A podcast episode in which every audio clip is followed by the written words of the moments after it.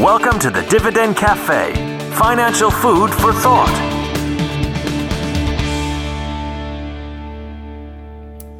Hello, welcome to this week's Dividend Cafe podcast. This is David Bahnsen, Chief Investment Officer at the Bahnsen Group of Hightower Advisors. And we are coming to you this week with our special Memorial Day weekend edition of the Dividend Cafe.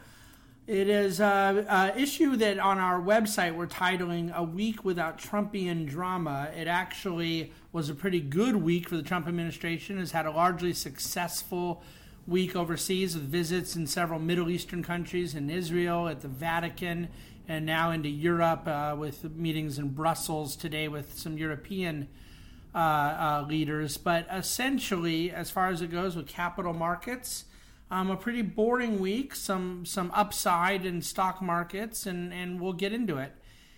The uh, sweet spot of economic boredom, the economy is not smoking hot. It may become such, and we do believe certain fiscal reforms, primarily centered around supply side tax cuts and effective deregulation, would lend a significant hand to that effort.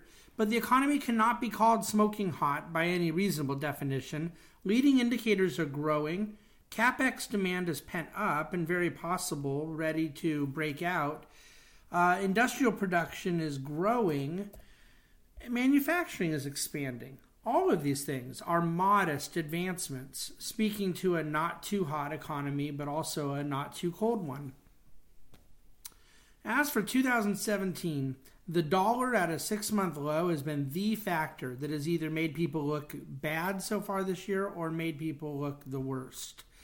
We, uh, we, we, we happen to have not believed in dollar strength in the face of uh, the five factors that every man, woman, child already knew about and already priced in. Um, we we got plenty of other things wrong and, and always do, but the reality is is that in this particular case we were exactly right. The dollar has historically rallied in advance of Fed tightening cycles and is sold off in a buy the rumor, sell the news kind of way. This appears more of the same in the present context. Uh, it has had profound implications in one's equity, commodity, bond, emerging currency investment results. I will point out, by the way, today's level, the dollar is uh, down in calendar year 2017, but it's essentially right back to where it was on election day. The Fed has given some muddy clarity. Federal Open Market Committee meeting minutes came out this week, and as expected, the subject of their balance sheet reduction was front and center. The Fed made clear that they do plan to reduce the assets on their balance sheet lower the amount of reinvestment of bonds they own that mature, meaning assets run off and do not get replaced. But they added the caveat as long as the trajectory of growth matches committee expectations. So, you know, that is subject to interpretation. Um, it will be a gradual process as expected, and they haven't really indicated what size balance sheet they intend to be left with. Here's what we know. There, they were roughly half a trillion dollars pre-crisis the balance sheet was, and it's roughly four and a half trillion now. We do not believe the size will drop below three trillion dollars, which would mean a currency in circulation of about 1.5 trillion, reserves of another 1.5 trillion. Their planned ratios, though, have not been discussed in any public forum. Now, this is a new world. We have a chart at dividendcafe.com we'd love for you to look at this week. It was prepared by an internal research project we did in our own investment solutions department at the Bahnsen Group.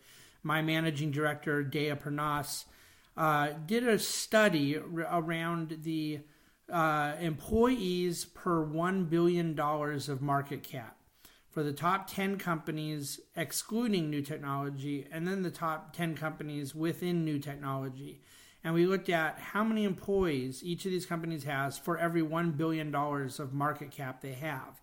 And the point that we are deriving, and you really have to see the visual to appreciate it, is that older, more industrialized, more traditional companies required a lot more labor force for a given size of company than these newer technology companies do.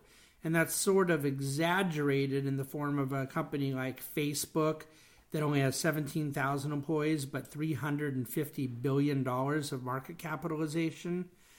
versus a company like uh, Exxon, let's say, that has $350 billion of market cap, um, but 72,000 employees. So you look, I would really encourage you to look at the chart. It, it tells the story in a nutshell um, of just how many less employees are needed, but but it's it's really showing, I think, the economics and earnings bonanza but also the societal challenge as labor markets have to adjust to the fact that companies are generating more revenue and more productivity with less employees than ever before.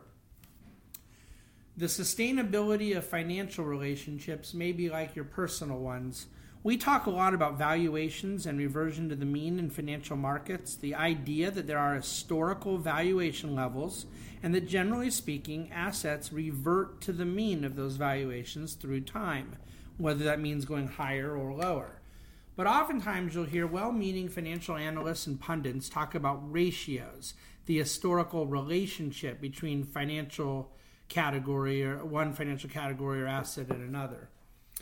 Um, they, they may assert that those relationships uh, revert to the mean as well, and this is unfortunately lacking in a, in any empirical precedent. Many of us have personal relationships, maybe a friend or sibling, where there are periods of, shall we say, volatility in the relationship, followed by restoration of normalcy, a reversion to the mean, if you will. And in that sense, financial assets can often do the same. Sometimes stocks may be really overpriced relative to bonds, but the valuation levels may reset through time to historical levels. However, Sometimes the often volatile relationship with a friend or a sibling just ends. Normalcy does not resume. People separate, move on, give up. It happens. And likewise, sometimes a financial relationship just ceases to be. It's redefined, it changes. To invest as if asset A must come down or go up to be in line with asset B requires two, if not three, levels of premises that are subject to risk. We saw this error as it pertained to gold and silver's relationship, or gold and gold miners over the last 10 years, as unfathomable capital was lost, chasing ratios that had forever been tossed to sea.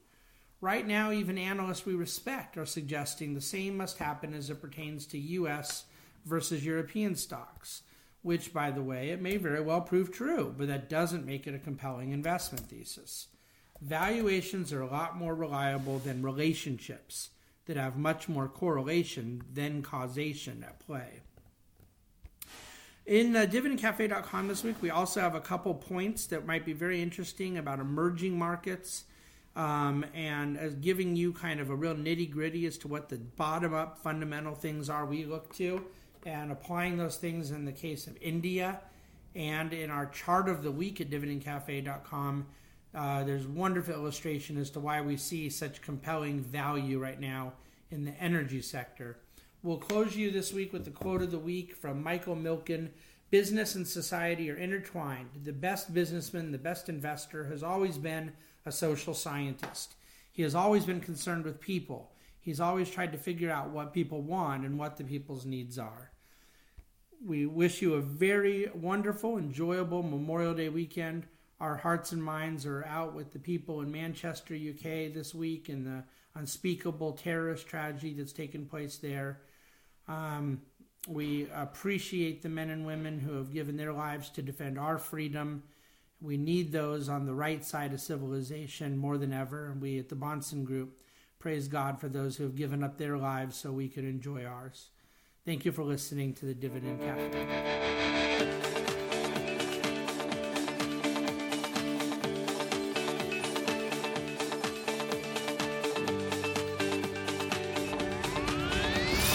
Thank you for listening to the Dividend Cafe, financial food for thought. Bahnsen Group is registered with Hightower Securities LLC, member FINRA, MSRB, and SIPC, and with Hightower Advisors LLC, a registered investment advisor with the SEC. Securities are offered through Hightower Securities LLC. Advisory services are offered through Hightower Advisors LLC. This is not an offer to buy or sell securities. No investment process is free of risk and there is no guarantee that the investment process or the investment opportunities referenced herein will be profitable. Past performance is not indicative of current or future performance and is not a guarantee. The investment opportunities referenced herein may not be suitable for all investors. All data, but all data and information referenced herein are from sources believed to be reliable. Any opinions, news, research, analyses, prices, or other information contained in this research is provided as general market commentary. It does not constitute investment advice. The team in Hightower shall shall not in any way be liable for claims and make no express or implied representation or warranties as the accuracy or completeness of the data and other information, or for statements or errors contained in or omissions from the obtained data and information referenced herein. The data and information are provided as of the date referenced. Such data and information are subject to change without notice. This document was created for informational purposes only. The opinions expressed are solely those of the team and do not represent those of High Hightower Advisors LLC or any of its affiliates.